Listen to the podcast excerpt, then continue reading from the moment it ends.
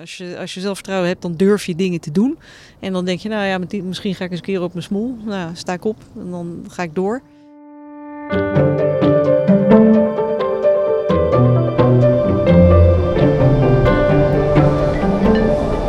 Airportlijn is fer. Aansluiting Airport Line en spoorweg. Connection Airport Line and Railway.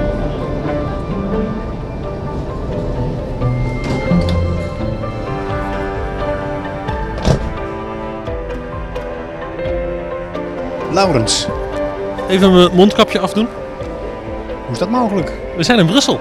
En in Brussel heb je nog mondkapjes nodig in de metro. Naar wie zijn we onderweg, eh, Laurens? We gaan naar eh, Sophie in het veld. Dat is de, ja, het langst zittend Europees parlementslid namens Nederland. En ze woont en werkt hier, geloof ik? Ja, nee, ze woont en werkt in Brussel. En eh, ik woon zelf deel van mijn tijd ook in Brussel. En we zijn nu met de metro van mijn appartement naar haar appartement ehm gesjeest. Dit is De Binnenkamer. Goes, Brussels. Harmer van der Veen en Laurens Boven gaan op visite bij politici van toen en nu. Een bezoekje in het hoofd en hart van bevlogen bestuurders. Kijk, we komen boven de grond. Twee molletjes. Even knijpen met de ogen. Prachtig weer. Oh, wat groen hier. Nou, dit is mooi. Ja, dit is een hoekje van de stad dat ik ook niet zo goed ken hoor. Want ik, Maar hier wonen die volksvertegenwoordigers waarschijnlijk. in deze dure wijk aan de westkant. Best wel. Laurens, waarom doen we deze special eigenlijk? Nou, ehm, kijk, je moet niet onderschatten hoeveel invloed de Europese Unie heeft op het leven van iedereen. Jou, mij, iedereen in Nederland. En het overgrote deel van de wetgeving dat wordt gemaakt in Den Haag vindt zijn oorsprong hier, in Brussel. En wat we zien van Brussel in het normale nieuws, dat zijn de toppen. Je, dan komt Rutte met een limousine, komt voorrijden, een paar quotejes, tot diep in de nacht, ben er altijd bij. Een persconferentie en heeft eh, een of andere crisis, hebben ze weer opgelost. En elke minister die geeft zijn eigen verhaal over wat er gebeurd is in de vergadering. Ja, maar ondertussen dus. Maar ondertussen is de wereld veel groter. En heb je dan ook het Europees Parlement. Nou, we spreken vier Europarlementariërs.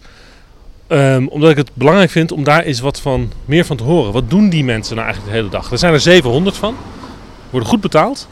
Ehm, en het is een heel ander soort parlement dan in Nederland. Het, Ja. het gaat niet zozeer om controle, het gaat om wetgeving. Dus deze mensen, die zijn wetten aan het maken. Dat is iets heel anders dan controleren inderdaad. Ja. Misschien wel wat meer impact. Bijvoorbeeld die Mohammed Gahim, die we dus eh, eh, in de volgende aflevering hebben. Die man heeft de wet geschreven waar we straks, de, eh, dat we straks een importheffing hebben voor CO2. Hè, er is een commissievoorstel gedaan door de Europese Het Commissie. wordt niet de wet Gaim genoemd. Nee, nee, nee, nee. De wet is natuurlijk van Timmermans eigenlijk, hè, ook een Nederlander, maar goed. Maar zo blijft zo'n parlementariër uit het zicht. Ja, en eh, het idee is dat zo'n wetgeving. Hè, de- zo'n zo'n voorstel van, zo'n wetsvoorstel van de commissie, dat gaat een kopietje van naar de, naar de lidstaten en dan gaat een kopietje van naar het Europees Parlement. En vervolgens moeten de Europese lidstaten en het Europees Parlement met elkaar in discussie. Ja. En het compromis van die discussie, dat is de wet. Maar allemaal uit het zicht. Namens het parlement doen dat dus individuele parlementsleden. Maar Dat zie je dus niet, want dat is een beetje je punt volgens mij. Hè? Want de toppen die kennen we. En de stropdassen Ja. en de, de oploopjes. Die kennen we. En ehm, eh, dat is belangrijk. Dat is een belangrijk onderdeel van, het, eh, van wat er in Brussel gebeurt. Maar het is veel groter wat er in Brussel gebeurt. Het gaat over lobby.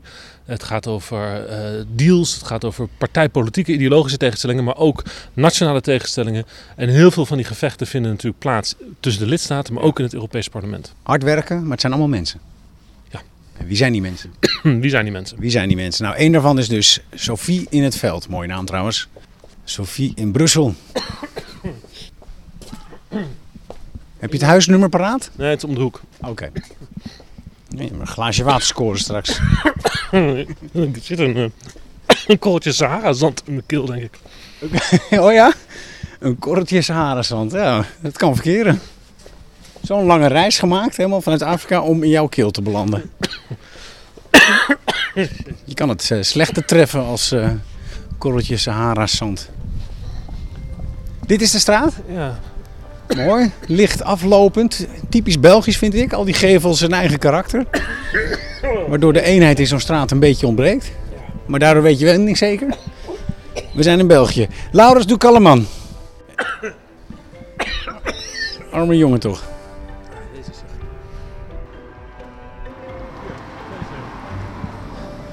Zijn we er? Hier staat ze. Hier staat ze. Sophie in het veld. Druk maar op bel.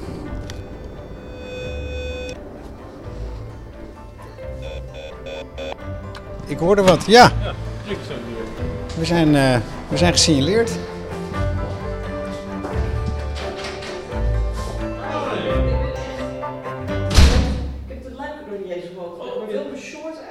Lekker toch? Ik zag het nog aanmelden dat ik vijf minuten te vroeg ben. Ja, hoi, ik ben Harmen, voeten vegen. Hallo, fijn dat we langs mogen komen. gaan even... Zeg, jullie wilden het huiselijk, dan loop ik er zo bij. Nou, eh, lekker in een korte broek. Geen, geen pumps, geen... Nou, het is, het is een eh, echt... eh, Afgeknipte spijkerbroek. Hartstikke goed. Helemaal zoals wij hopen dat het is. Leuk dat we er mogen zijn. wat, eh, wat willen jullie drinken? Ik water en Laurens ook, want die had net een hoestbui. Een hoestbui? Laurens had Sahara-zand in zijn keel gekregen, zei hij. Ja, ik kon net niet meer ademen. maar met een slokje water gaat het wel. Een slokje water gaat er goed in, voor mij zeker ook. Oké, alleen water. That's it. Spraakwater, daar red ik het mee. Of een kannetje of zo, ja. Het is, eh, het is eh, een, een- een zomerse dag, eh, eind van de dag. Pilsje bedoel je of iets? Ja. Nee, ik doe het echt bij water, ja. Die Europese parlementariërs. Eh, Eerst een glaasje water, dan een biertje. Kijk eens aan, oké. Dankjewel. Bubbeltjes water of water uit de kraan? Bubbeltjes alsjeblieft. Oké. Wat leuk. Wow, wacht eens even. Zie je dat, Laurens, wat er allemaal gebeurt? Hapjes. Tomaatjes, chips, worst. We zijn in Brussel. Ja, denk je dat het echt... Ja, hè? We, bestelden water en toen keek ze al warm geen pilsje of een wijntje. Hapjes erbij, nou. Nou, Gezellig. Nou, we zitten, we hebben allemaal lekker eh, bruiswater. En Sofie, je hebt hapjes neergezet. Wat ziet dat er heerlijk uit? Wat is het Eh, voor ham? De- ik eh, denk serrano ham en iets eh, worst. Maar, maar laat dit Spaans zijn. Dit is misschien Italiaans. En dan chips. En, en chips universeel, ja. Universeel chips. nou, ik vind het een mooi palet. En tomaatjes. Ja. En dan is de eerste vraag aan Laurens. Sophie, wat was je aan het doen toen we aanbelden? Eh, ik was net eh, drie minuten thuis, letterlijk. Eh, sprong snel in mijn, eh, in mijn korte broek, want het is warm. En eh, hoewel er volgens mij, er is wel onweer aangekondigd, maar het is nu nog zonnig. En, eh, maar alles, de, de, de, de luiken zaten hier nog dicht. En ik had gedacht van ik heb tien minuten en daarin red ik het net. En toen Ja. waren jullie vijf minuten te vroeg. Ja, we ja, ja, ja, we hadden ja. natuurlijk even op moeten letten dat we vijf minuten te laat zouden Ja. komen, maar we waren vijf minuten te vroeg. Fashionable Ja. En eh, net binnen vanuit het Europees Parlement. Vanuit het Europees Parlement, ja. En daar, daar kom je dan op de, op de fiets? Of hoe ga je dan van daar naar hier? Nu, nu met de auto van, van het parlement. Ah, want dat is... Maar het is, het is niet zo ver. Nee, Maar een beetje afhankelijk. 's Ochtends, eh, 's ochtends doe ik er wat langer over. Maar, eh, ja. maar Brussel is, het is, wel, het is wel een wereldstad met, ik denk, 1,1 of 1,2 miljoen inwoners inmiddels. Eh, maar toch kan je er eigenlijk vrij snel in verplaatsen en doorheen. Oké, er is ook file en zo, maar het is, het is, eh, Ja. je komt toch vrij makkelijk van de ene kant naar de andere kant van de stad. Ja, is, de, is de fijne stad om te wonen wat dat ik betreft? vind het een heerlijke stad om te wonen. Ja, wat vind je zo heerlijk? Eh, de, de, de, de, hoe moet ik zeggen, het kleurenpalet. Het is, een, het is een, een, een mix van alles. Als je op straat loopt, dan hoor je alle talen. Je ziet alle soorten mensen. Eh, mensen komen overal vandaan. Je hebt natuurlijk alle expats en de eurocraten, zal ik maar zeggen. Eh, De en dan eurocraten? eurocraten. Eurocraten. nou ja, ze worden genoemd. Dus oké, ik omarm het dan maar als een soort geuzenterm. Eh, Altijd doen. Maar ook mensen van het platteland, eh, mensen uit eh, eh, donker Afrika, Sub-Sahara-Afrika, uit Noord-Afrika, alles eigenlijk. Je hoort alle talen door elkaar. Ik heb ook wel eens ergens gelezen dat ehm, eh, vroeger had je echt Nederlandstaligen en Franstaligen. Ja, dat is niet meer zo. Je hebt nu, ik geloof dat de grootste groep zijn mensen die meertalig zijn. Mhm. Ehm, dus het is, het is een ontzettend uh, Dus het is eigenlijk geen België meer, ook wat dat betreft. Nou, misschien juist wel. Juist wel. Ja. Ja, Nou, nou ja, er was laatst, was laatst inderdaad de voorzitter van de, of zeg maar de partijleider van de socialisten hier, Vlaamse socialisten, die dacht ik ga een beetje vissen in de vijver van eh, extreem rechts. Dus die zei ja, als ik hier door Molenbeek rijd, dan eh, heb ik niet meer het idee dat ik nog in België ben. Nou, eh, onzin, waarom? Misschien is, ik denk dat die, die, die, die rijkdom, die veelkleurigheid, die, dat, dat, dat hele, die, die, hoe noem je dat, die smeltkroes, Ja. eh, dat is heel erg België in al, en Brussel al helemaal. ja, ja, ja, ja, En, ja. en dat is een plek waar jij je dus eh, prettig voelt. Ja, en ik denk, en dat hoor ik ook wel van veel mensen, dat juist omdat iedereen uiteindelijk ergens anders vandaan komt, is het eigenlijk een hele tolerante stad, in zekere zin. Want de gemene deler is, we komen van elders. Ja, en luister, er zijn hier ook, natuurlijk zijn hier ook alle grote stadsproblemen met eh, eh, eh, ellende, geweld, vuil, armoede, verkeerscongestie, lawaaierige buren. Ehm, Iemand is met een cirkelzaag in de wereld. Iemand met een cirkelzaag, geen idee wat er gebeurt. Maar, ehm, ja, maar het, is, het, het blijft prikkelen en aantrekken. En eh, ik hou van deze stad. Ik vind, het ja. ook, ik vind het ook een hele mooie en leuke en spannende stad. Eh, heel dicht bij Nederland, maar eh, Ja. totaal een andere wereld. Ja. Zo on-Nederlands eh, ehm, en zo dichtbij. Maar het is ook een ruige stad. Ik ben hier al beroofd. Ja, dat... Ja. ik, weet, ik, ben, ik ben nog nooit beroofd, maar ik hoor het van, eh, van meer mensen. Ja. Ja. Dus eh, nee, dat zeg ik. Je hebt alle grote stadsproblemen. Die, Hoe is eh, het afgelopen. Laurens? Wat, wat, Ja. Hoe is het met jou afgelopen? Wat, wat? Nou, ik heb aangifte gedaan en ik moest al mijn pasjes, dus mijn portemonnee is gewoon uit mijn rugzak gejat.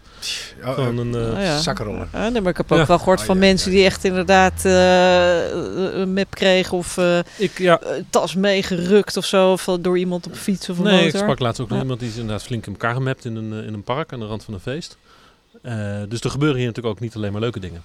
Nee, maar dat zeg ik. Je hebt alle, alle grote stadsproblematiek eh, die, je- die je overal vindt. En, Waar kom je zelf vandaan? Stad, dorp? eh, nou, ik ben ooit in een dorp geboren in, eh in Vollenhoven. Eh, maar daar heb ik maar de eerste paar jaar van mijn leven gewoond. En dan eigenlijk altijd in de stad. Ik heb nog een paar jaar... toch? Vol bij, Dat bij Sluis daar. Ja, precies. Ja. En, eh, de Noordoostpolaan. Maar dan, en dan in Suriname heb ik een paar jaar gewoond als kind. En ehm, dan in Den Haag en Delft. En Dus altijd in de stad. 94 alweer in Brussel. Ja. Het is al 30 jaar bijna. Dat is bijna 30 jaar. Toen ik hier kwam, toen had de Europese Unie 12 lidstaten. Wow. Ja. Ja. en nu eh, 26, toch? Hebben we een hoofd. 27. 27. Er, er zijn er 16 bijgekomen in mijn tijd en eentje afgegaan. Dus ook daar steeds meer talen? Dus, eh, ja, ja, zeker. En ehm, ja, weet je, mensen zeggen wel eens eh, van ja, maar je zit al zo lang en eh, weet je, lo- loop je dan niet, eh, ga roes je dan niet vast? Ja, maar de, de, he- de hele Europese Unie, het parlement, de wereld zijn zo ingrijpend veranderd Ja. in de afgelopen jaren. Dat, eh, dat, je kan het niet vergelijken. Wat, hoe het werk toen was. eh, en ik was toen trouwens medewerker. Hè, ik ben als medewerker begonnen. En hoe het nu is, dat is niet te vergelijken. Maar het is toch bijzonder, want je was nog geen 30 toen je naar Brussel verhuisde. Ik was denk ik... eh, jawel, ik was 30. Even denken hoor. Ik kwam hier 94. Nee, ik werd een maand later, of anderhalf maand later, werd ik 31. Dus, Oké. ja. Dat is best jong. Best jong en dan een, een hele werkzame professionele leven in Brussel. Ja, nou ja, daarvoor had ik natuurlijk in Nederland wel andere dingen gedaan. Maar eh, Ja. ja. echt mijn, eh, zeg maar mijn, mijn beroepskeuze, wat ik wilde doen, eh, ja, hier. Maar ik wilde altijd al iets internationaals doen. Waarom? Ja, omdat het, het, het, het prikkelt als je met mensen van, van elders bent. Of sowieso als je met mensen werkt die, die anders zijn. En dat heb ik nog steeds. Dat je, Maar waar kwam die prikkel voor het eerst dan? Dat je, dat je besefte mensen van, van elders, dat, dat prikkelt mij? weet ik niet, zo ben ik gebakken denk ik. Ik bedoel, in, eh, ik, ik weet het niet. eh, dan- Je bent gewoon uit, uit jezelf überhaupt geïnteresseerd altijd in, in de Ja. mensen die, die ergens vandaan komen. eh, Ja. Van ver. Ja, en hier, en hier, joh, zeker alleen al in het parlement. Het, stikt van de verhalen. Het is gewoon één groot, één groot, eh, één groot verhalenboek. Eh, al die levens en vooral wat, wat me opvalt en waar ik zeker de laatste paar jaar heel erg mee bezig ben, is Midden- en Oost-Europa. Ja, het is gewoon fascinerend wat, wat die, de, wij hebben het over de val van de muur en zo als iets van heel lang geleden, dat is meer dan een generatie geleden. Dus nou, klaar, weet je wel. Dat is niet zo. De, de, de geschiedenis en zelfs van een eeuw terug of twee eeuwen terug is, is nog springlevend. Dat zie je nu ook in Oekraïne. Je ziet nu ook hoe eh, zeg maar de reacties in Midden- en, en Oost-Europa met name op Oekraïne, wat daar gebeurt, heel anders zijn dan in het Westen. Dus je vindt die verhalen interessant. Je Ja. vindt de mensen die ze vertellen interessant. Ja. Maar toch zeg je, zo ben ik nou eenmaal gebakken. Ja. Maar dat kan ik moeilijk begrijpen. Kan je dat toch Ja, iets maar- beter uitleggen waar het vandaan komt? weet Want niet, weet je, iedereen, er zijn ook mensen die dat helemaal niet interessant vinden. En dat snap ik ook niet helemaal. Maar oké, zij zijn zo. Ik ben, ja, het is nieuwsgierigheid. En, ehm, en het prikkelt en het houdt jezelf, het houdt je een spiegel voor. Want als die ander anders is, ja, dan ben ik dus ook anders. Denk hmm, waarom ben ik dan anders? En wat, eh, wat eh, zijn er dan dingen goed of slecht? maar Of, dit gaat eh, dus ook echt over jou. Jij, jij vindt het leuk om ja. jezelf beter te leren kennen door Maar te je wordt, spiegelen? je wordt ongelooflijk verrijkt door in zo'n omgeving eh, te werken, vind ik. Jij geeft daar eens een voorbeeld Ja. van, van zo'n verrijking. Misschien in algemene Ja, je, zin, gaat, maar- je, gaat, je, gaat, eh, je krijgt een, een, een dimensie erbij eh, in hoe je naar de wereld kijkt, denk ik. Mhm. Ehm, en je, Wat, Je- je wat, gaat een, wat, wat was een inspirerend verhaal voor jou? Wat je, zegt net, het Europese er zijn- parlement is een verhalenboek. ja, nou, er zijn een aantal eh, an- anekdotes die ik ook altijd graag vertel. Eh, ehm, bijvoorbeeld, ehm, nou, we kijken nu naar, naar Hongarije, Orbán, dat is natuurlijk allemaal verschrikkelijk. Ik, ben, eh, ik sta altijd op de barricade tegen de afbraak van de rechtsstaat daar. Ehm, maar ik had een collega, het is alweer een aantal jaren geleden, een collega, een vrouw van, uit de partij van Orbán. Ehm, en eigenlijk was zij best goed als het ging over dingen als mensenrechten en rechtsstaat. Behalve als het over Hongarije ging, dan werd ze totaal onredelijk en hadden we voortdurend ruzie. Dus op een gegeven moment zei ik tegen haar, joh, eh, hier moeten we eens even over gaan praten. Ik wil, ik, wil dit snappen. Eh, kom, we gaan wel drinken. En eh, toen vertelde ze mij dat zij geboren is als zeg maar, lid van de Hongaarse minderheid in Roemenië onder Ceausescu. Eh, op een gegeven moment heeft Ceausescu heeft de, Hongaarse minderheid hun staatsburgerschap afgenomen. Ja, en toen werd het daar natuurlijk steeds lastiger leven. Toen zijn ze gevlucht. Ik geloof dat ze naar Zweden en dan naar Duitsland eh, is gegaan. En kwam dan uiteindelijk in Hongarije terecht, waar ze een paspoort kreeg van Orbán. Omdat ze lid was van de Hongaarse minderheid uit Roemenië. Ja, en dat heeft hij dus met heel veel mensen gedaan. Hij heeft heel veel mensen, ik geloof wel 2 miljoen mensen of zo in de diaspora, die hebben een, een paspoort gekregen. Dus ja, dat is. En dan denk je, oké, ik ben nog steeds rabiaat met haar oneens. Maar je kijkt wel anders naar, naar wat er gebeurt. En, Kijk je eh, ook anders naar Orbán dan nu? Of daardoor? Ik bedoel, het, het, is een best mooi... eh, Nee, nee anders, anders naar iets kijken wil niet, wil niet zeggen. Hè? Alles, alles, eh, eh, alles begrijpen, of hoe noem je dat? Alles begrijpen betekent niet alles vergeven, of hoe Nee. zeggen ze dat? Ehm, maar je ziet wel, ja, ik, wat ik zei, er gebeurt met name in, in, in Oost-Europa, maar ook, kijk, in Zuid-Europa, laten we niet vergeten dat ook Griekenland, Spanje, Portugal, nog in mijn volwassen leven dictaturen waren. Franco, ja. Ja, en, en dus dat, eh, dat is eigenlijk nog maar heel recent. Dus ik, oké, beetje bij beetje sterft het wel uit. Maar ik heb in mijn 18 jaar als Europarlementariër heel veel mensen gehad, collega's gehad, die zelf in de gevangenis hebben gezeten, in strafkampen hebben gezeten, eh, zwaar hebben moeten vechten. En een van de mooiste vond ik, dat is echt alweer lang geleden. Je had van diezelfde Hongaarse minderheid uit Roemenië was er een meneer Laszlo Tökes. Eh, Dat was een bisschop. Die was heel bekend, eh, ook internationaal, want hij was. ehm, eh, hij streed altijd tegen het regime van Ceausescu. En hij, goed, hij was heel religieus. Ehm, en ik had ook een collega, een Spanjaard, een socialist. en die was heel, eh, dat was een atheïst. En we hadden eens een keer een, een van de meeting over, over eh, vrijheid van godsdienst. En toen zei die Teukes, die zei... ehm, ja, voor mij is de Europese Unie vrijheid van godsdienst. Want onder Ceausescu mocht ik mijn religie niet beleven. En in Europa mag ik dat uiteindelijk wel. En toen zei die, die Spanjaard, eh, mijn vriend Martinez, die zei... Ja, voor mij betekent de Europese Unie vrijheid van godsdienst. Want onder het Franco-regime was het de katholieke kerk in Spanje die de dienst uitmaakte en die bepaalde dat ik in de gevangenis moest en dat ik eh, of ik mijn vrouw wel of niet mocht zien en welke boeken ik mocht lezen. Voor mij als atheïst betekent Europa vrijheid van godsdienst. Ik dacht, nou, de twee uitersten van het continent.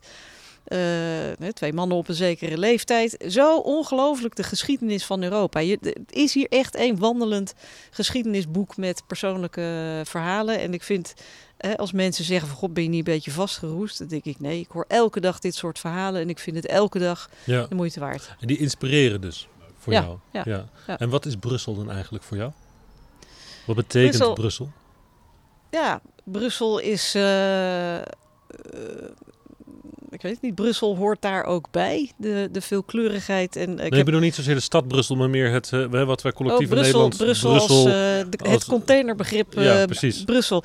Nou ja, dat. En er loopt hier van alles rond. Ook bijvoorbeeld hè, als mensen zeggen, ze hebben het dan over lobbyisten. En dan hebben ze zo'n beeld van een beetje schimmige figuren met uh, Gucci zonnebril en uh, streepjespak en uh, bankbiljetten uit de zakken. Maar er lopen hier natuurlijk heel erg veel mensen rond die allerlei maatschappelijke organisaties vertegenwoordigen. Die ook heel erg staan voor. voor die cultuur in, in Europa, hè, voor die diversiteit. Dus um, nou ja, ja nee, omdat het, het, spannende is dat je in feite een, een, een verhaal vertelt over uh, grenzen en onderdrukking die overwonnen is. Dankzij de Europese Unie en dankzij de, de, een, een, een, een, trek naar democratisering en dat soort zaken. Dat is natuurlijk een invulling van het begrip Europese Unie, zoals je dat bijvoorbeeld in de Nederlandse regering helemaal niet zozeer hoort. Zeker bij Rutte. Rutte is een beetje veranderd Niet natuurlijk, meer, hè, de nee. premier. Maar uh, in het begin had hij natuurlijk heel erg duidelijk... Uh, Europa is een uh, vrije markt. Maar als ik jou zo hoor, voor jou is Europa veel meer. En is dat misschien ook wel belangrijker dan, dan de vrije markt? Dat is het altijd al geweest. En eerlijk gezegd is eigenlijk, hè, als we het hebben over... wat is nou de typisch Nederlandse houding in Europa... Dan denk ik, de typisch Nederlandse houding was... wij zijn een van de founding fathers. Wij hadden toen de visie. Uh, we hebben, Nederland heeft zich decennia lang hard gemaakt... voor supranationaal Europa. Het is eigenlijk pas hè, op een gegeven moment zo... Nou ja, begin jaren negentig begon het al een beetje te, te, te knarsen met Bolkestein en zo in de VVD. En eigenlijk in de afgelopen twintig jaar, zeker onder Rutte, zie je daar een enorme verschuiving. Dat is niet de traditionele Nederlandse houding.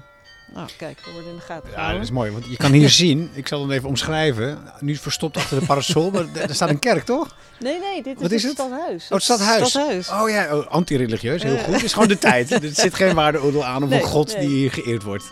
Het is gewoon de eh, tijd. Ja, dat klopt, klopt ook niet helemaal. Dit is het eh, stadhuis van eh Sint-Pieters-Woluwe. Je hebt eh, drie... eh, de Woluwe is een klein riviertje. Die ze weer een beetje aan het opgraven zijn. Die was altijd eh, overdekt.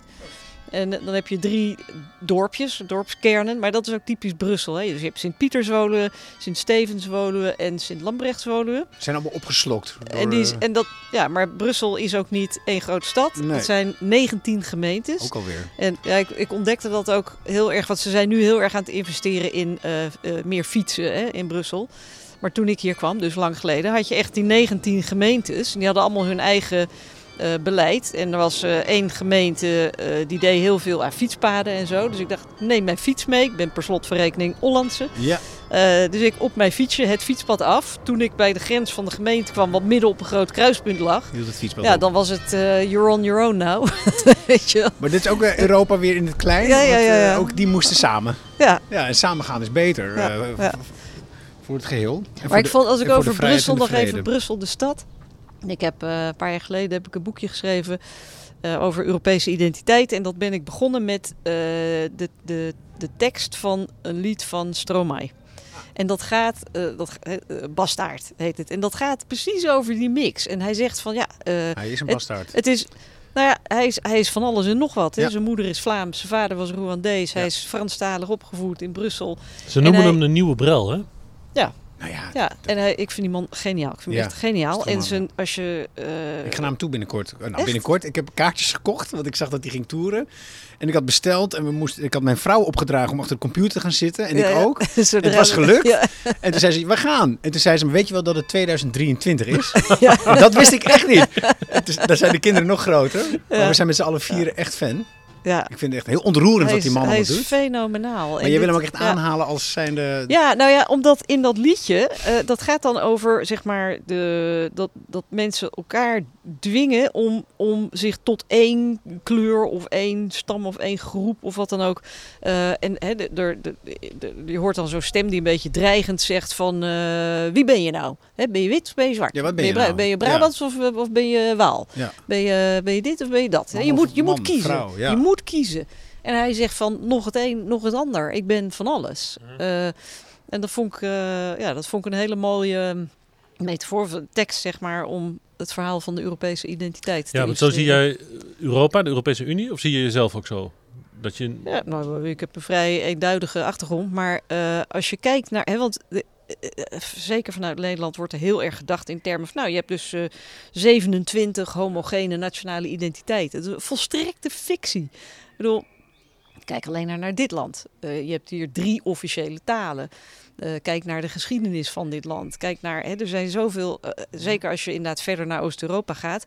Je ziet nog steeds, bijvoorbeeld in Polen, zie je aan de uitslag van de verkiezingen, zie je nog de oude grenzen lopen, gewoon dwars door het land. Dat kan je altijd zien aan de uitslagen. Ja. Uh, al die verschillende talen, de, de, de, de, de, die grenzen zijn daar ook veel vaker verschoven. Ja, dus, dus je zegt, dat, volgens mij sta er niet op voor van ik ben een Nederlander. Of ik ben een, ik ben een liberaal. Of, of, want, dan, want dan kan je niet meer spiegelen. Dan sta je niet meer nee, open voor al kan, die anderen. Jawel, maar uh, je hoeft niet zo, hoe moet ik zeggen... Uh, we hoeven niet allemaal per se in, in een hokje. En zelfs al zit je in een hokje, wat, ben ik liberaal? Ja, ik ben een liberaal. Maar betekent dat dat ik niet met een ander kan samenwerken? Of uh, als je ook in de Tweede Kamer nu ziet, er zitten twintig hokjes. En daar zitten een soort uh, metershoge schotten tussen. Ik denk, jongens, iedereen zijn eigen koninkrijkje. Dat, um... zeg, zijn we niemand kwijtgeraakt? Ik weet niet. Uh, Stef is vertrokken met sleutel. Die zit maar... daar heerlijk. Oh, die zit daar. Ja, hij oh, zit te wow, genieten. okay. Ja, ik, De woordvoerder, die zit binnen. Ja. Hallo, blijf lekker zitten hoor. Geniet maar op afstand. Ja. Hier enorm veel lawaai maken op dat dek. Oh ja. Nee, dat, Oh. dat, dat, uh, dat hoor je wel. Nee, nee, maar we hebben de cirkelzaag van de buurman al gehad. Dus uh, in de kerk of de, de klokken van de klokkentoren. Ja, maar dat is allemaal, allemaal een lekker sfeer. Ja. Wat ik interessant vind, ik wil nog even uh, terugkomen op wat je net zei over die, um, de Europese parlement als een verhalenbundel. Um, daar, zit ook een soort, soort uh, impliciete rechtvaardiging in van waarom we de Europese Unie eigenlijk hebben. Hè? Omdat we op dit continent dus al die verhalen, we zijn zo afhankelijk van elkaar. En hier in Brussel komen al die mensen met al die verschillende achtergronden uh, samen. Um, er wordt vaak ook wel een beetje, als in Nederland dat soort discussies op die manier worden gevoerd. Um, ja, het gaat over de Duitsers en de Duitsers de last van de oorlog. En daarom hebben we nu Europa, want we willen geen oorlog meer, dus moeten we praten en samenwerken. Van ja, dat, is een, dat argument klopt wel, maar dat is ook een beetje een argument van het verleden. Een argument van uh, ideologische rechtvaardiging. Is dat volgens jou zo? Of is er echt nog een reden? En uh, zoals je dat net uitlegde, dat, die, dat, dat het ontmoeten van mensen van over de grens nog steeds een toegevoegde waarde heeft. Los van, het is misschien een beetje een open deur zoals ik hem nu aan jou formuleer, maar ik vind het toch een, een spannend punt. Ja, nou om, om te beginnen met uh, het verleden en, en oorlog en dat soort dingen. Nou, ik bedoel, kijk naar wat er in Oekraïne gebeurt en de impact die het heeft en wat het hier allemaal losmaakt. Uh, ik geloof dat het echt een enorme reminder is voor mensen van oorlog is niet het verleden. Oorlog kan nog letterlijk om de hoek liggen. Uh, en wat betreft het ontmoeten, ja, dat is heel erg belangrijk. Wat dat betreft denk ik echt dat de, de impact van COVID niet alleen maar was dat je niet meer met je, zeg maar, met je geliefden of met je vrienden uh, kon ontmoeten, maar ook mensen die anders zijn. Mm-hmm. Dat de grenzen dicht gingen. Dat de grenzen dicht gingen en dat nou, überhaupt mensen kwamen de deur niet meer uit. En dat maakt, je, dat maakt je blik ook heel erg klein. Als je, mensen, als je geen andere mensen meer ontmoet. Mm-hmm. Dus wat dat betreft, hè, er wordt nu ook wel gezegd van uh, ja, om, om klimaatredenen moeten we minder reizen. Uh, en uh, oké, okay, dat kan dan met pakweg, ik noem wat, elektrische auto's al beter dan met, uh, met dieselauto's. Maar zelfs met elektrisch, eigenlijk zou het beter zijn als we überhaupt minder mobiel werden. Ja, weet je, dat gaat ook zo'n impact hebben op, op hoe wij naar de wereld kijken. En dat gaat, dat gaat onze kennis verminderen. Dat gaat onze bereidheid om samen te werken ja. verminderen. Je moet mensen ontmoeten. En je moet die ervaring hebben van... ik zie een ander en hé, hey, die is anders. En toch heb ik er iets mee gemeen, weet je? On, onbekend maakt onbemind. Ja, dan nou, ga je letterlijk, op, op een ja. afstandje naar elkaar ja. staan kijken, ja. maar je praat niet meer. Ja. ja. Maar de Britten zijn nu weg. Dat Ja. gesprek is eigenlijk doodgevallen hier. Ook jouw Britse collega's zijn Ja, nou, ik merk, ik merk heel sterk uh, hun afwezigheid in zeg maar, de, de parlementaire cultuur. Ik heb daar net vorig jaar mijn, mijn boekje aan gewijd. Hè, dat dit, dit parlement is een beetje gehandicapt door een aantal uh, dingen. Ten eerste, we hebben ontzettend veel nieuwe leden. Hè, uh, ruim 60% na de verkiezingen. Eh, nou, dat is gewoon te veel. Dan ben je een deel van je, van je institutioneel geheugen je kwijt. Ehm, en dan sloeg COVID ook nog toe toen we nog maar net eh, begonnen waren. Maar ook Brexit. Het feit dat die Britse parlementariërs er niet meer zijn. Die een hele sterke parlementaire traditie hebben. Die hebben echt zo- zo'n parlementaire waakhond. Je ziet dat de Fransen daardoor dominanter worden. En ik bedoel, ik, eh, I, I love them dearly. En het eten wordt ook beter en zo. Maar, maar zij hebben geen parlementaire democratie. Dus voor hen bijvoorbeeld, hè, waar wij het in Nederland over hebben, macht en tegenmacht. Dat is heel erg een thema waar ik hier ook mee bezig ben. Notabene Montesquieu, maar... Eh, nou ja, exact. Ja, nou dat zijn ze in Frankrijk sindsdien alweer vergeten. En er zal ongetwijfeld ook goede reden zijn waarom die het ja. vond dat hij dat moest vertellen. Maar ehm, bijvoorbeeld eh, als ik hele kritische vragen stel aan de commissie... dan gaan mijn, mijn Franse collega's helemaal over de rode. Van, ja, maar dat, dat hoort niet. Je mag de commissie niet aanvallen. Ik zeg aanvallen? Ik stel kritische vragen over, Ja. over wat ze doen. En de Britten kunnen dat ook. Oh ja, maar die, en die, maar die doen dat fenomenaal. En zelfs, zelfs een, eh, eh, een, een, een Farage, die, ehm, ik vond de man verschrikkelijk. Maar eh, hij hield de boel wel scherp, hè? En die mis je. Je mist ja, Farage. nou niet hem persoonlijk hoor. Mis maar, jij eh, Cr- Cr- Catherine Bearder dan? yes. Ja. yes. Kan je vertellen wie dat is? Catherine Bearder is eh, ja, een oud collega van mij, eh, een Britse. Ik denk dat we ruim tien jaar samen in de fractie of zo Elf hebben ze gezeten. Elf, eh, ja. ja. En eh, ja, echt eh, ja, dikke maatjes waren Ja. wij. Ja, ik mis haar. We hebben, we hebben nog steeds contact. En ik merk sowieso met, zeg maar, zij waren deel. Hè, we hadden 17, 17 Britten denk ik in de fractie. Maar ja, die hebben natuurlijk maar, dus na de laatste verkiezingen, Ja. maar die hebben er maar kortstondig gezeten. Eh, want ja, toen kwam Brexit. En, ehm, Toen moesten ze allemaal weg. en dat was, ja, maar juist omdat in de loop van dat jaar dat ze er waren, ehm, hebben we wel echt een, een extreem hechte band opgebouwd allemaal. Want ja, je gaat wel door een hele rare fase met z'n allen. En Brexit is niet alleen maar politiek. Hè, ik loop hier nu 28 jaar rond. De Britten, dat, dat waren mijn collega's, mijn vrienden, mijn buren.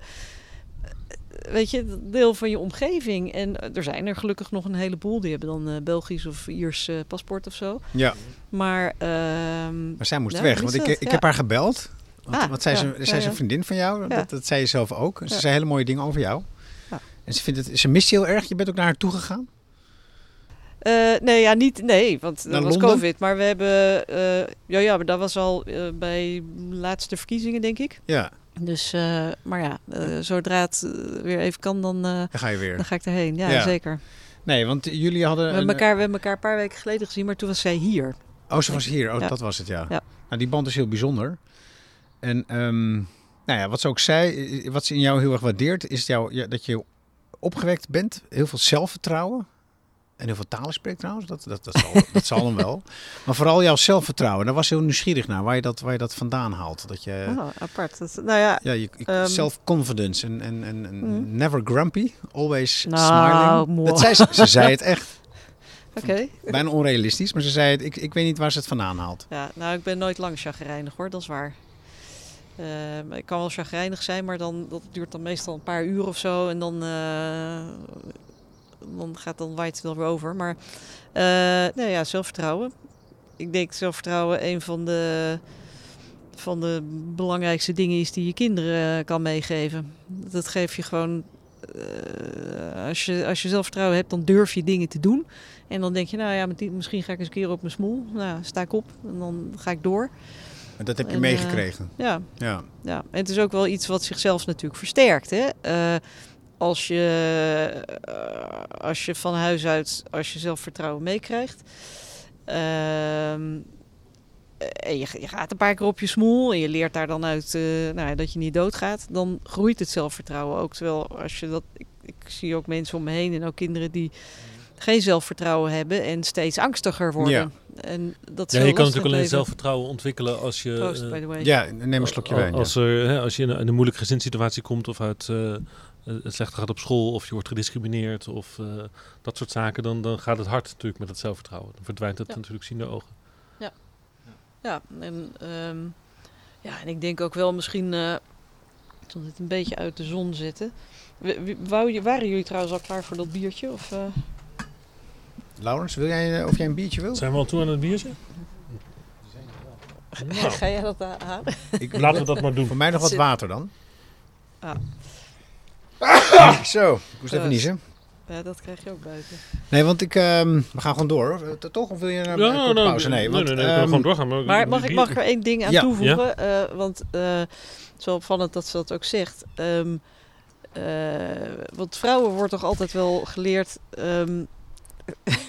ik zie je al kijken. Ja. nee, maar Nee, dat, ik- dat ja, vrouwen dit- moeten altijd een beetje bescheiden zijn. Ja. Als je, als je heel, eh, een vrouw met zelfvertrouwen, dat wordt er al een beetje van... eh, Nou, dit is precies, je, je, je, kent haar goed. Dit is precies namelijk de lijn die ze had in ons gesprek. Van, nou, ze heeft veel zelfvertrouwen. En ja, als vrouw moet je in Europa ook je mannetje staan. Waarvan ik dan heel interessant vind hoe jij daar naar kijkt. Of wat, wat dat betekent, je mannetje staan. Want je bent dan een vrouw. Moet je dan als een vrouw mannelijk zijn om je in te vechten? Omdat het hier gewoon een, een, een- best wel hard aan toe kan gaan? Of, of kan je zelf, kan je, kan je gewoon wel je, vrouw zijn behouden? Ja, dit, dit is. Kijk, zelfs, zelfs feministen die hebben het over van eh, vrouwen moeten ook vrouwelijk kunnen zijn. Denk je, wat, wat is dat dan, vrouwelijk? Ik bedoel, we hebben een soort twee categorieën gemaakt. En dan hoor je of in de ene of in de andere. Ieder mens heeft toch zijn eigen eigenschappen. En er zijn eigenschappen die hebben we dan mannelijk genoemd. En andere hebben we vrouwelijk genoemd. Eh, maar we gaan.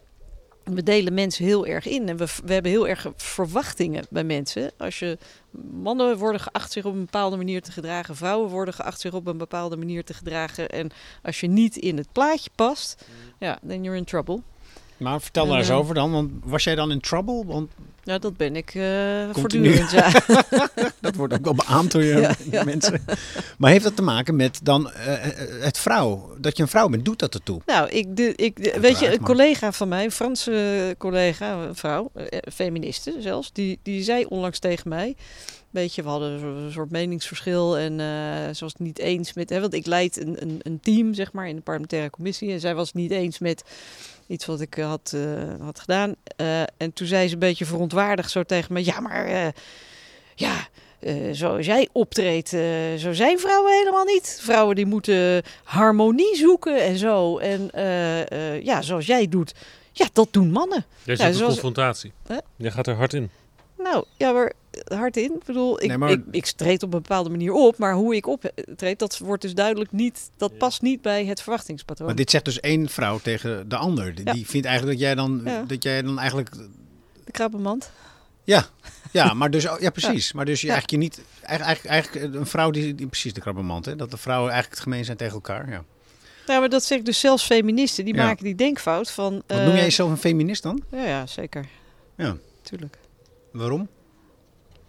Nou, er is nog altijd een ander te doen. Dit bijvoorbeeld. eh, over eh, gedrag. Maar ja, wat ik zeg, feministen, vrouwen, die werken daar zelf ook aan mee. Door net te doen alsof eh, eh, vrouwen per se anders opereren dan mannen. Misschien zijn er, er zijn vast ook wel heel veel mannen die zeer eh, consensus en harmonie eh, gericht zijn. Maar als je een minderheid bent... En ik weet niet hoe nu de verhoudingen zijn in het parlement. Heb jij dat paraat, Laurens? Of heb jij dat enigszins? vrouwen. Ja. Ik denk nu, misschien zitten we aan de 40% vrouwen Ja, of zo. Ja, nou ja, in ieder geval... was het eh, 65, Ja, maar ja, 35, wat je- wat je de zoiets. vaak- hoogste functie is nu een vrouw. Ja, wat je vaak ziet is dat eh, vrouwen zich dan toch een beetje gaan aanpassen. Eh, dat kan zijn met charme of niet al te uitgesproken zijn. Eh, hè, zich toch een beetje inhouden. ehm, geen mensen tegen de haren instrijken. En daar kom je een heel eind mee. Eh, verder dan met mijn houding. Mijn, mijn andere probleem is namelijk dat ik geen ongelofelijke pokerface heb. Dus Mhm. ik kan ook niet, ik ben niet heel goed in eh, Hoe zou je jouw houding omschrijven? mijn houding. Ja, want je, hebt hem, je, benoemt, je benoemt hem net zelf, jouw houding. eh, dat die anders is dan wat mensen van een vrouw verwachten? Ja, weet je, dat, daar, ik denk daar zelf niet heel erg over na van ik, ik ga me nu zo of zo opstellen. Ik doe zoals ik ben. En, en tot nu toe eh, heeft dat ook aardig gewerkt. Alleen, ja, je loopt wel af en toe inderdaad eh, tegen, tegen muren op. En eh, er wordt altijd gesproken over het glazen plafond. Eh, en dan denk ik, daar, daar bonk je pas tegenaan als je wat ouder bent. Dus als je, weet je, als je jongere vrouw, dan zijn er altijd allerlei mensen, mannen die willen graag jou onder hun vleugels meenemen. En maar pas als je op een bepaald niveau komt, ja, dan word je ineens concurrentie en dan wordt het lastig. Ik, ik- ja, ik zag dat ook toen vorig jaar eh, was ik kandidaat voor het fractievoorzitterschap eh, en, en ook een meneer. Trouwens ook tussen hij, hem en hij is dan uiteindelijk geworden. En hij was eh 36, denk ik. En er was nog een, een andere jonge vrouw waarvan gezegd werd dat ze misschien ook kandidaat zou zijn. Die was 35. En over haar werd in de media gezegd, ja, die is ook eigenlijk nog te jong. En En hem voor niet. van hem eh, vonden ze prima. Ik denk, ja, maar... Weet je, dus je, moet gewoon, je wordt gewoon echt langs een andere meetlat eh, gelegd. Maar heb je het zien veranderen in de, in de, in de, in de, in de lange tijd dat je er bent? Is dat, is dat ten goede gekeerd? Dat het Onvoldoende. onvoldoende? Want de balans met, met meer mannen dan meer vrouwen, dat geeft altijd een bepaalde dynamiek. Waarin vrouwen zich moeten verhouden tot de, tot de meerderheid van de man. Ik bedoel, we, we wachten op de dag dat het andersom is, toch? Kijken wat er dan gebeurt. Ja, maar ik, zou, ik, ik vind ook dat daar meer ehm, evenwicht in moet komen. Ook gewoon getalsmatig. Maar eh, dat we misschien ook proberen om meer los te laten dat je, eh, aan, hè, dat je bepaald gedrag moet vertonen. Ja. Maar speelt het een rol in, in, de, in de conflicten die je hebt gehad? Bijvoorbeeld eh, afgelopen jaar met de premier van Slovenië, waar jij op bezoek was met het Europees Parlement.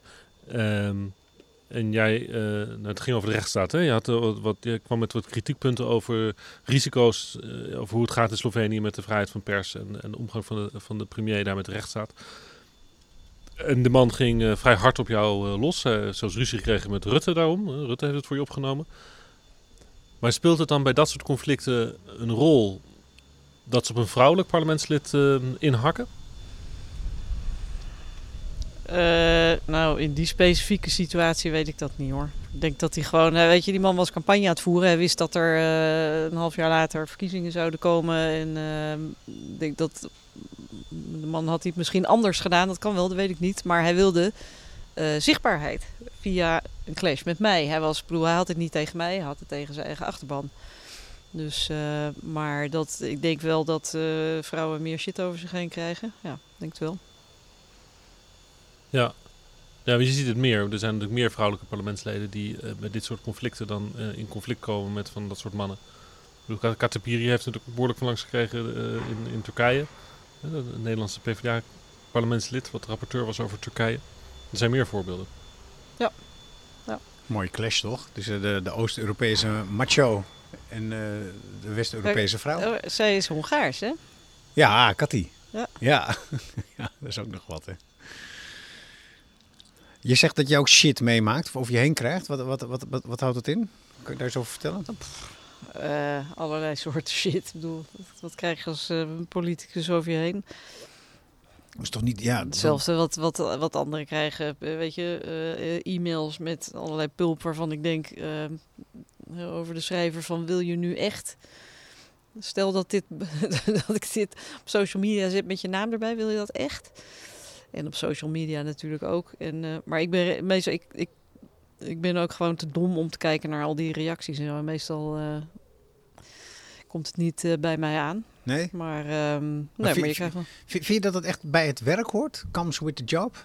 Als je in, in, in de public eye wat meer nou, zit? voor, meer- voor een deel wel. Maar wat ik zo de laatste dagen meemaak, denk ik... Nou, sorry jongens, nee, dit hoort er niet bij. Eh, ik word nu echt gewoon op een bepaalde manier geframed. En dan denk ik, nee, je mag me, je mag me heel hard aanpakken. Eh, en inderdaad, voor een zekere mate hoort het er ook wel een beetje bij. En het, het glijdt ook wel eh, van me af. Hoe doe je dat? Maar, Hoe laat je dat van je afgeleiden? Wat, wat is de strategie? Weet je, als ik me om dat soort dingen druk moet maken. en ik, ja, weet je, ik, heb, ik probeer altijd wel als mensen mij bijvoorbeeld. Als ze me echt een e-mailtje sturen of zo, dan reageer ik vaak ook nog wel. Eh, vroeger misschien nog meer dan nu. Eh, nou, dan krijg je soms krijg je een e-mailtje terug van. eh, oh ja, sorry, ik had het niet zo bedoeld. En dan, dan raak je in gesprek. En soms dan krijg je gewoon dezelfde pulp terug. Mhm. Dan denk ik, nou, laat maar. Nee, voor de rest eh bedoel, nee, daar ga ik nou echt niet Ja. wakker van liggen. Nee, omdat over wat er dus op dit moment, hè, wat er de afgelopen dagen speelt. We, we nemen dit op op maandag eh, 16 mei. En, en drie dagen geleden heeft NRC Handelsblad een verhaal gepubliceerd over ehm, hoe het loopt, of eigenlijk hoe het niet loopt, in de D66-fractie eh, van het Europese parlement. Hè. Jullie, eh, die delegatie, jij, eh, jouw delegatie samen met Samira Rafaela. En het verhaal wat, zoals de NRC het heeft geschreven, is dat het eigenlijk... tot jullie twee tot een enorme botsing gekomen is, waardoor jullie eigenlijk niet meer samenwerken. Dat is hoe. Ja, het- kijk, het- maar dit is precies wat ik bedoel. dat is wat ik citeer nu want het NRC. het frame, toch? ja, maar ik zie het overal, tot en met het Financiële Dagblad aan toe. En dit is een frame wat- waarvan ik nu denk, oké, weet je, dit ga ik ook niet meer wegkrijgen. Het is een, het is een verkeerd frame. En het heeft heel erg te maken, als, als ik een man was geweest, of we waren allebei mannen geweest, dan wat- was er een ander frame geweest. Maar het is nu, hè, ik zie ook al titels als eh, kiftende parlementariërs, dat zouden ze over mannen echt niet zeggen. Het punt is, de feiten zijn, er is sprake één van grensoverschrijdend gedrag. Dat is vastgesteld door commissie. En twee, iemand die eenzijdig zich heeft teruggetrokken uit de delegatie. En dan denk ik, eh, ho- hoezo, hoe, hoe komen we dan ineens in dat frame dat er twee mensen zijn die... En er komen ook mensen naar mij toe, goedwillende mensen die zeggen van... Nou, ik hoop zo dat jullie het uitpraten. Sorry, uitpraten. Het is een beetje, het doet me heel erg denken aan, ehm, net als in Oekraïne dat er ook nog mensen zeggen van eh, ja, maar ja, de NAVO is ook wel heel erg aan het provoceren. het is gewoon een frame wat niet klopt. en dat Ehm, komt is seksisme dus. Deels. nou, de manier waarop er naar gekeken wordt, ja, dit is gewoon iets wat je veel makkelijker. eh, zo, vrouwen kan je zo framen. Eh, als ik een man was geweest, dan was dit niet. Het is een beetje eh, catfight. En dat is gewoon heel erg lastig. Want ik, ik krijg steeds. En dat wordt ook helemaal niet gecheckt, hè? Want hoe zie, hoe, vertel eens dan hoe het zit in jouw woorden. Nou, ik heb het net gezegd. Er is sprake van grensoverschrijdend gedrag. Ja, daar, bij dat is haar. vastgesteld bij haar in haar kantoor. Ze heeft vanaf een bepaald moment, eh, een aantal maanden na de verkiezingen, heeft ze zich eh, heeft ze besloten om zich terug te trekken uit delegatieoverleg, Ja. eh, geen gezamenlijke stemlijst enzovoort. Oké, maar Allemaal bij haar. hoezo, ja, hoezo betekent dat dan dat we ruzie hebben tussen ons? Weet je, is Je geen- bedoelt eigenlijk, wat heeft dat met mij te maken? Nou, en ja, wat heeft het met ongeveer, ons ja. te maken? En Ja, waarom zijn het dan twee Nou, kiftende vrouwen? Ja, exact. Het punt is dat we, eh, dat is wel handig om te vertellen, in het Europees Parlement heeft elke Europarlementariër een beetje zijn eigen toko. Het is niet zoals in de Tweede Kamer dat je zeg maar fractievoorzitter hebt die nou, alle middelen heeft om, eh, om te besturen, om in te grijpen of wat dan ook. Dat is niet zo bij ons. Dus het zijn twee aparte eh, kantoren. Dus vandaar dat dat ook kon gebeuren. Maar eh, ja, dus en ik, ik, moet, ik zit de hele dag maar verhalen te lezen. Oké, er wordt sowieso ongelooflijk veel onzin en bagger. eh, dat ik echt denk, ik bedoel, de mooiste was... eh, wat, wat, wat was ik ook weer, Stef? Ik was, ik was Mugabe, geloof ik. Ik was erger dan Mugabe. Dat ik denk, nou, oké. Ja, weet je, als dat het niveau is. Maar, ehm, maar dat, dat hele verhaal van... er, is, hè, de- er is een conflict, er is oneenigheid tussen twee vrouwen. En dat is het probleem.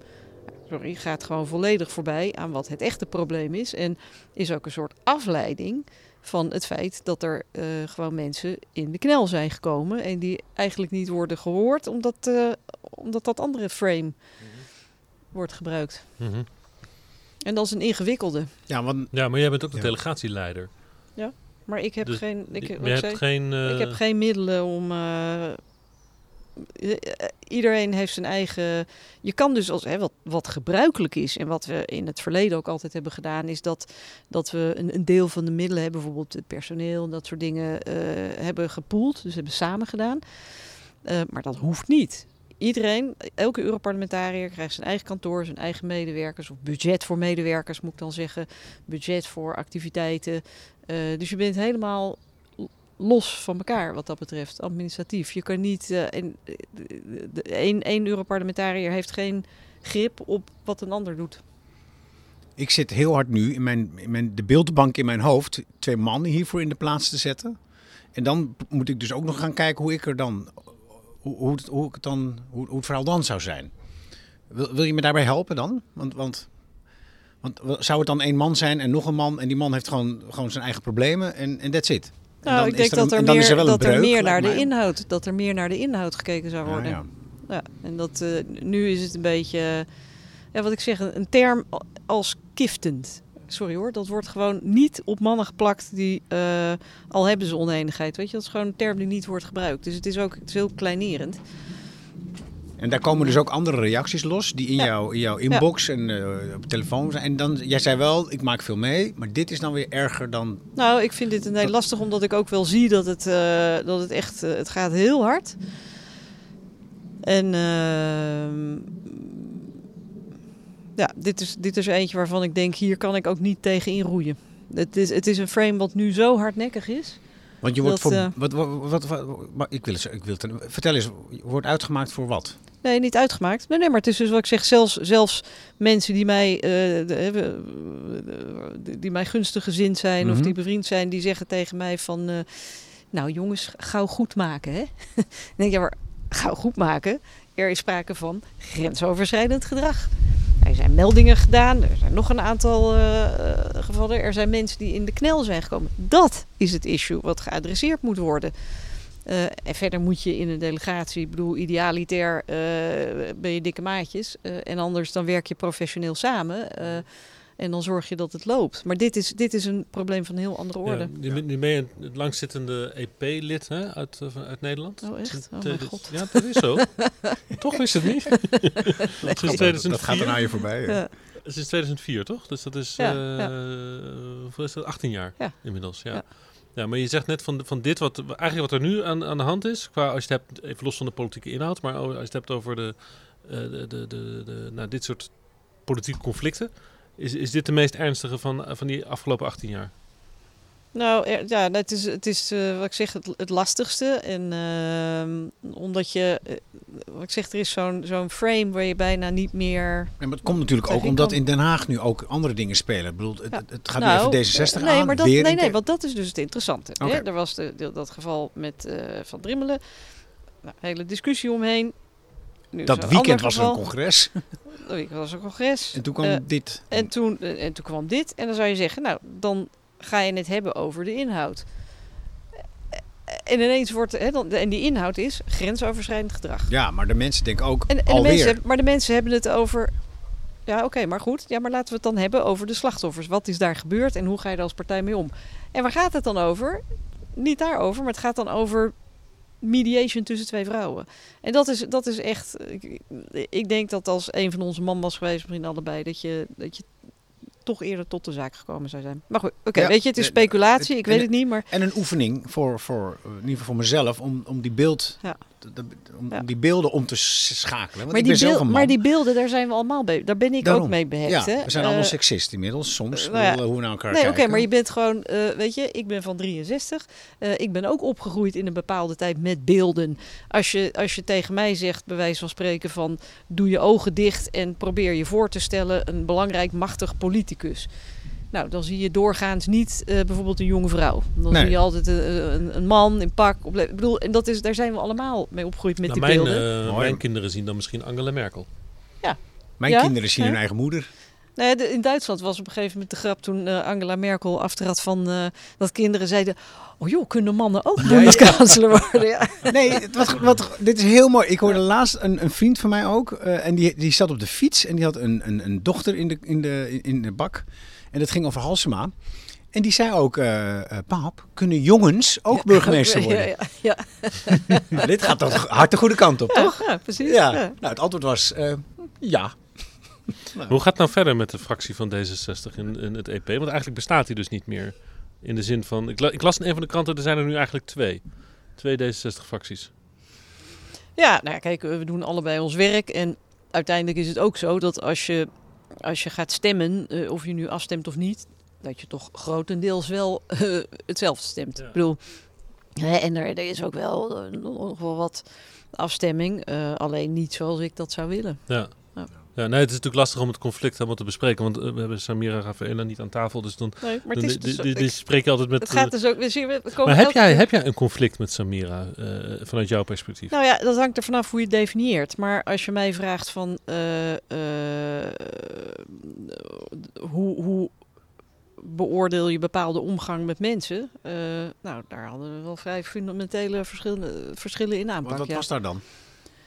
Nou ja, goed. het- Oké, dat hoeft. Hè, er, zijn, er zijn nu een aantal meldingen geweest. Daar heeft een, een commissie naar gekeken en uitspraken over gedaan, En gezegd dat dat eh, gegrond is.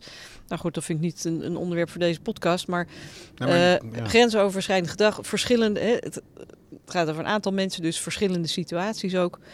Ehm, Het is meer dan dat je gewoon soms eh, je gedraagt als een boeman of zo. Of, of, of- of- nou, kijk, die, die commissie is tot een bepaalde conclusie gekomen voor a reason. Hè? Dus ehm, ja, en dat is natuurlijk niet. eh, ik, heb, ik heb wel geprobeerd om eh, binnen de mogelijkheden die ik had, om, om pal te staan voor de medewerkers, die per definitie altijd in een zwakkere positie zitten, dat sowieso. Eh, en ik vind dat je als, als werkgever een bepaalde verantwoordelijkheid hebt eh, en dat, dat je ook ja, dat je gewoon netjes met mensen omgaat. Oké, dus je zag het ook en je vond het ook. En het is nu ook vastgesteld. Ja. En dan ben je dus verbaasd over de beeld en het frame waarin het dan losbarst. Ja, Ja. Ja, het verschuift. Terwijl ik denk, wat, weet je, ik weet ook dat er mensen daar naar zitten te kijken en die denken van of ik heb melding gedaan, of die denken, zal ik gaan melden? En die gaan wel kijken naar hoe gaat de partij hiermee om en, en eh, komt, daar, eh, komt daar serieus antwoord? En als dat niet zo is, dan zijn er mensen die denken, nou laat die melding maar zitten, want eh, dat is onveilig. Dus ik vind, het, ik vind het heel belangrijk en daarom vond ik het ook hoe treurig het ook is, eh, goed dat het voor die, die sessie van zondag naar buiten is gekomen. Ja. ehm, zodat het daar ook over ging. Maar het is al met al, dat moet me wel van het hart, vind ik het wel echt frappant dat de D66, waar ik ook, ook wel eens op gestemd heb in de tijd van Van Mierlo, dat jullie nu allemaal deze shit hebben. Nou, er, eh, erg ik me wel laat- aan, laten, we even, laten we weer even met de voetjes op de grond Ah. komen. Dit gebeurt overal. Oké, Oké, en ik ga weer landen, maar ik Ja, wilde ik, even dus- een eruptie van het hart. Want ik Ja. dacht, kom op nou toch. Nee hoor, Die, dit eh, is echt, eh, die hier hebben wij helaas het monopolie niet op. Nee. En wat, we, wat gisteren toen, toen zei iemand in die bijeenkomst, die zei inderdaad ook van, maar ik ben lid geworden van D66 om de waarde. Want, nou, we lijken het CDA wel. dus toen dacht ik, nou nee, want wij hebben, ik bedoel, wij zijn dan een partij die inderdaad bij elkaar komen en dan eh, zeg maar onze hele ziel en zaligheid blootleggen en helemaal tot het bot gaan. Eh, en bij andere partijen gebeurt dat niet. nou, Maar het gebeurt echt overal. En niet alleen in politieke partijen. Het gebeurt overal waar, mensen, zijn. werken. Ja. Oké. Ja. Ja. Nou, Dus, een leven in de politiek. Voor jou. Ja, 30 jaar. Bijna 30 jaar. ja. Als je nou de, de, de, de, de- de- terugdenkt aan je eigen persoon, 30 jaar oud, hè, die destijds hier in Brussel kwam werken. Ehm, ja, zou je adviseren om het te gaan doen zo, eh, aan, aan, je, aan je jongeren zelf? Om deze keus te maken? Ben je blij met wat je hebt gedaan? Ja. Dat je het hebt gedaan? ja, ja zeker. Ehm, ik bedoel, in de loop van de jaren loop je wel wat blutsen en deuken op. Zeker.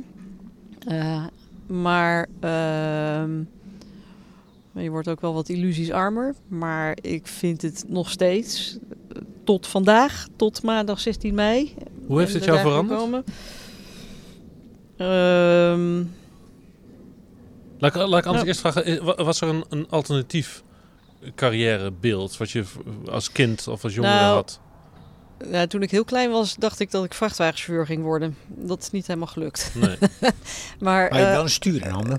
ja, ja, maar ja. toen je studeerde, wa- de, de, de, waren, je had misschien je was aan het nadenken over wat, wat wil ik gaan doen met mijn leven. En dan komen er verschillende ideeën voorbij. Ja, nou, ik dacht toen, want ik heb middeleeuwse geschiedenis gestudeerd. Of geschiedenis en dan afgestudeerd in middeleeuwen. eh, en ehm, ik dacht eerst, ik dacht altijd van, ik wil, eh, ik wil bijvoorbeeld tolk worden. Dan moet je talen studeren. Maar ja, talen studeren, dat is een beetje ehm, eenzijdig. Ik dacht, geschiedenis, dat is ook letterenopleiding, maar breder. En dan doe je daarna tolkenopleiding. Maar ja, toen kwam ik, ik raakte in de politiek verzeild. En eh, toen voelde ik al snel van, nou, dit is, eh, dit is gewoon waar ik, waar ik zijn moet. Mhm. Dus En hoe heeft het je veranderd als mens? Ja, ik weet niet of me heel erg. Of de, ja, jeetje, dan Ja. moet je eh, vragen het aan mijn moeder of Een zo. paar, een paar je. butsen, zei je. Ik ben een Ja. paar butsen rijker. Ja. Ja. Maar wat zou je moeder zeggen? Hm. Ja, ik denk dat mijn moeder zou zeggen dat ik niet heel erg veranderd ben. Ik vind zelf, eh, tenminste, dat ik, ik vlei mijzelf met de gedachte dat ik misschien in de afgelopen jaren ietsje rustiger en milder geworden ben. Maar alles is relatief.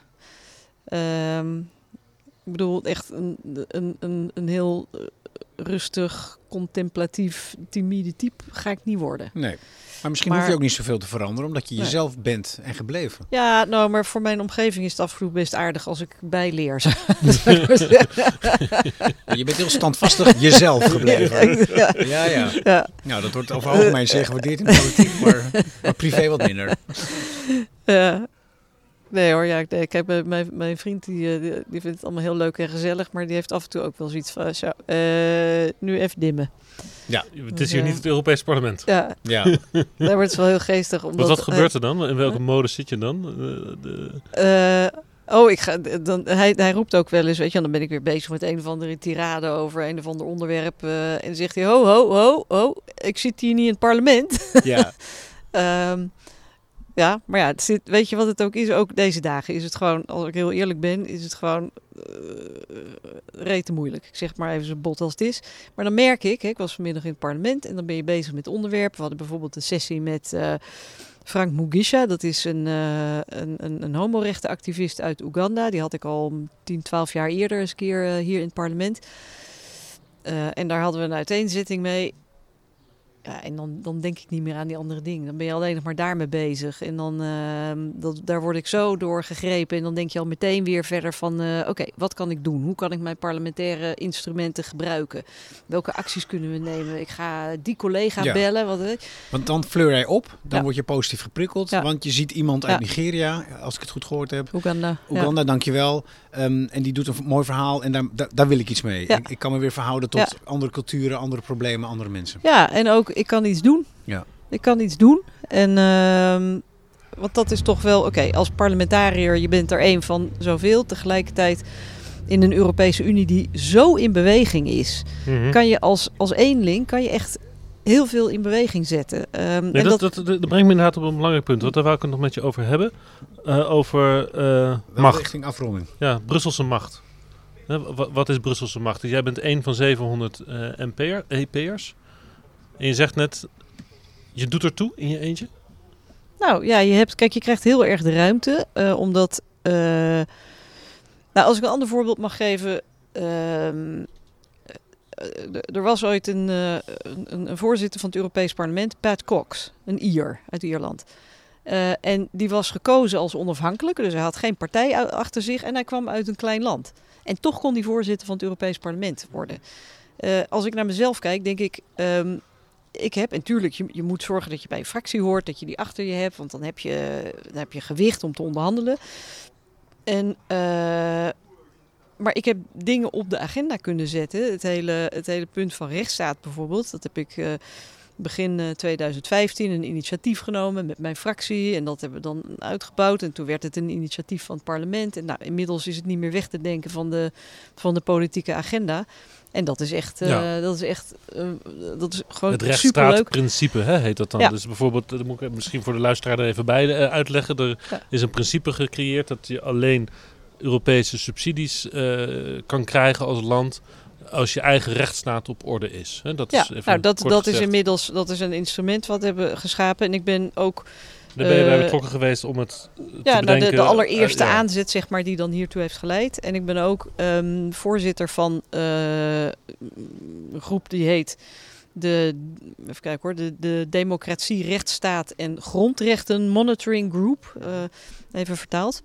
Die is ontstaan. Eh 4,5 jaar geleden werd er eh, journalisten vermoord op Malta, Daphne Caruana Galizia, die corruptie en misdaad in regeringskringen onderzocht. En zij werd eh, opgeblazen met een autobom. Vier maanden later werd er in Slowakije werd er een journalist vermoord met zijn, zijn vriendin Jan Kuciak. Eh, die, in dezelfde situatie eigenlijk. En wij gingen toen vanuit het Europees Parlement gingen we daarheen meteen met een ad hoc delegatie van wat is daar aan de hand. En we hadden vrij snel door. Nou, dit is, dit is een probleem dat is niet even in een achtermiddag opgelost. Dus wij gaan dat eh, permanent of in ieder geval lange termijn monitoren. Maar die beide landen werden op dat moment allebei geregeerd door eh, partijen die lid waren van de socialistische familie. Dus de socialisten zeiden, ja, dag, we gaan niet iets oprichten wat alleen maar naar socialisten kijkt. Dus dan moet het breder, alle lidstaten. Nou, oké, vooruit. De socialisten zijn sociaaldemocraten. Sociaaldemocraten, Ja, ja, ja. Dus Waarom wijs je naar mij? Nou ja, omdat ik... Ik had het gevoel dat jij hier de buitenstaander bent, Harmen. En, en even de lokale, ja, de nee, lokale de jargon moet worden uitgelegd. Speak, ja. Maar goed, dus, eh, en dat, dat hebben we dus opgezet. En dat, dat is dus begonnen gewoon ad hoc. Eh, en het, het valt nog steeds een beetje eigenlijk buiten alle formele structuren. Maar het is helemaal... Het heeft zich helemaal organisch ontwikkeld. Heeft een soort, het is een soort eigen waarde geworden in het Europees Parlement. Ehm, we worden nu zelfs uitgenodigd door de regeringen om eh, te komen monitoren. We worden ook echt ingezet als een soort eh, ja, steuntroepen in de, in de strijd tegen corruptie. Ik ben echt tegen, trots, hierop. Eh, Ja, maar het is, het is ook superleuk. Het is een beetje mijn, eh, mijn speeltuintje ook. En we hebben eh, van alle fracties hebben we er twee. Het is een beetje de, de ark van Noach. En normaal heb je, want normaal heb je dan de, de Christen-Democraten hebben het grootste aandeel. En dan, het is heel hiërarchisch. Maar wij, omdat wij een beetje onder de radar dit hebben ontwikkeld, wer, het werkt ook heel democratisch. En ik bedoel, zelfs met, weet je, extreem links, extreem rechts. We hebben echt wel discussies. Maar eh, het werkt Ja. wel heel En, goed. en heeft dat dan, eh, even, even buiten de Brusselse bubbel, eh, dit dan ook zin en gevolgen? Dat je het gevoel hebt van dit verandert iets op het continent, dit verandert iets in Malta of in Tsjechië of in, waar die problemen dan ook spelen Ja, nou, dat is dus dat is het, het aardige. Dat hoop je natuurlijk altijd. Hè. Je bent altijd een beetje dat je denkt, nou ja, wat kunnen wij bewegen? Want we, we komen daar ook niet met de, met de, de bereden cavalerie of zo eh, binnen. Ik bedoel, wij komen monitoren, komen vragen stellen. Ja. Eh, Maar je wil wel van maar- betekenis zijn. maar we natuurlijk. hebben het kennelijk op zo'n effectieve manier gedaan dat, eh, dat het nu echt erkend wordt van eh, ja, dit werkt, ja, dit geeft steun. Dit horen wij terug van mensen. hadden wat, was dit zo- zo'n groepje waar toen ook die ruzie met die Sloveense premier uit voortkwam? Ja. Dat Ja. kwam vanuit zo'n missie ja, was dat? Ja, en, eh, en dat, dat was omdat hij het niet leuk vond. Hij vond het vervelend. En, Ja. Maar bijvoorbeeld met Malta, we gaan volgende week weer naar Malta. Eh, en we hadden op een gegeven moment zoiets van, nou ja, is het nog wel nodig dat we daarheen gaan? Maar ze zeiden, nee, nee, we willen graag dat je komt, want we hebben het nodig. We, hebben, we zijn nog heel erg bezig met eh, hervormen en de druk moet erop blijven. De En- oppositie zegt dat in Malta tegen jullie. ja, nou nee, maar Ja. ook wel de regering. We hebben ook met de regering. Wat het grappig is, dat nou, met uitzondering dan van, eh van Janša, de premier van Slovenië, dat, dat regeringen, zelfs als wij heel kritisch zijn, Ja. eigenlijk meestal wel meewerken. Oké, ehm, het is toch een. Ze hebben dan nooit een, het idee van: hé, hey, wat, wat komt die Hollander daar in, in mijn land eh aanfietsen? Van eh, kijk eens naar je eigen land. Ga daar eens eh, heen. Oh, nou, dan krijg ik ook wel zo mijn oren. En, Dat is een hele bijzondere invulling van, van een Europees, de functie van een Europees politicus. Hè? Je ziet jezelf als een Europees politicus, Ja.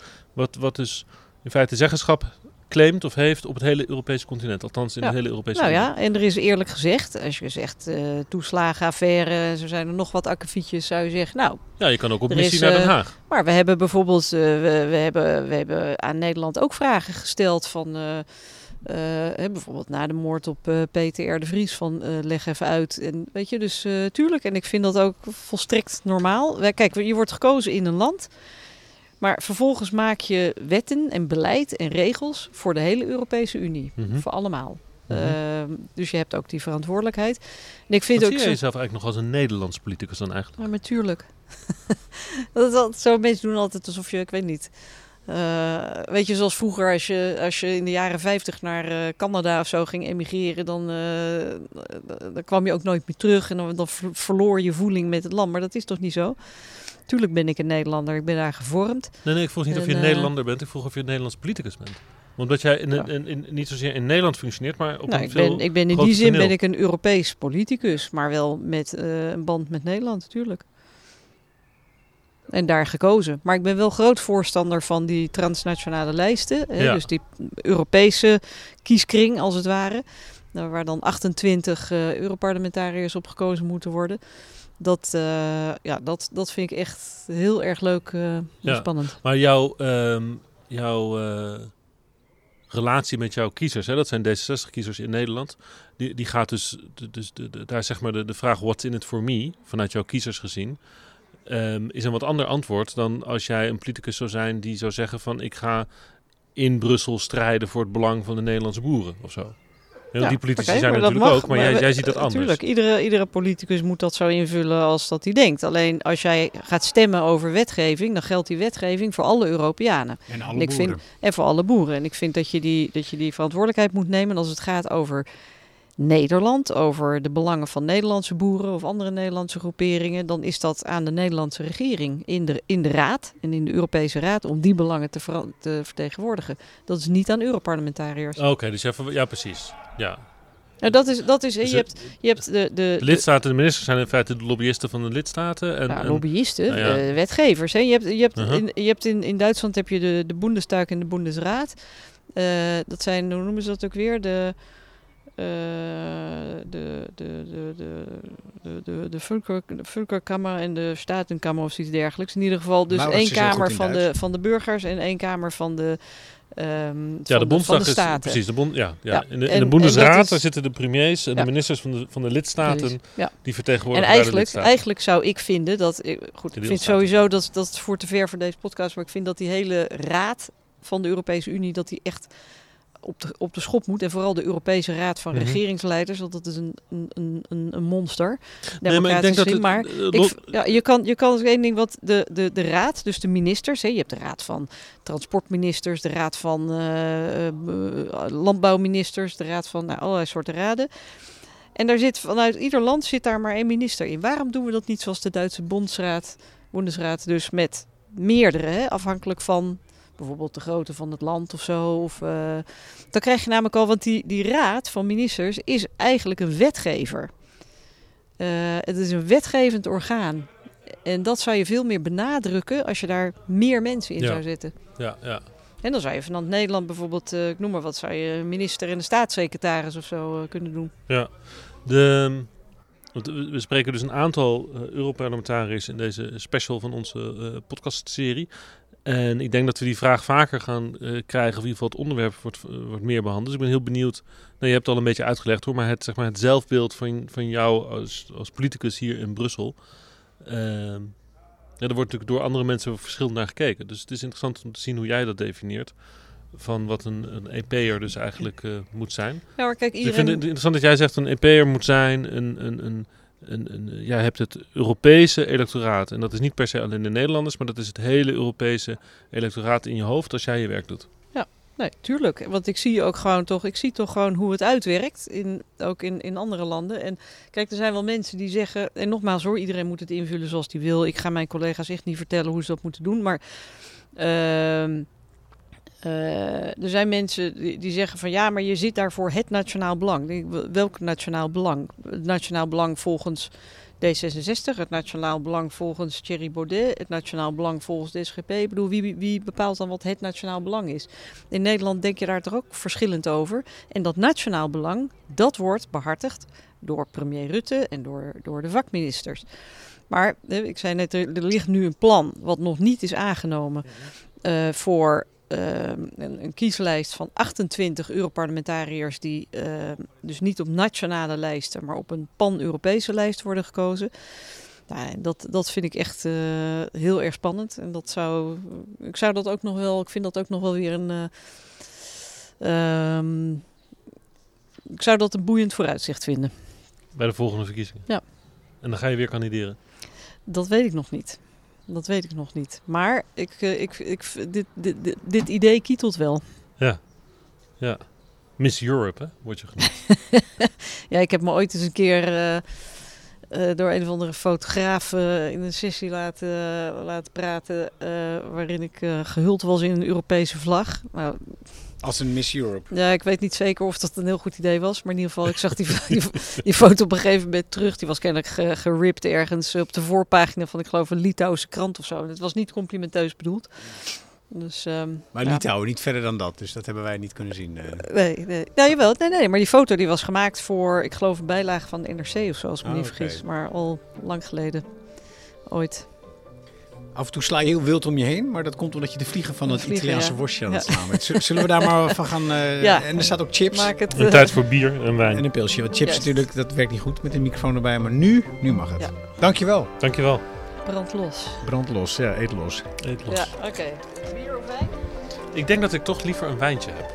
Dan Geef, geef die maar aan mij. Is hij nog een beetje koud? Of, eh? Anders dan, ik heb nog wel andere. Doe maar, ja, dus hoe kouder hoe beter. Doe maar een biertje, lekker joh. Nog een beetje chips, lekker. de chips tijdens een podcast, Nee, Chips tijdens podcast, dat kan echt niet. die lieten we gelukkig staan. Maar we hebben wel een Iberico, Italiaan en tomaatjes. Zo.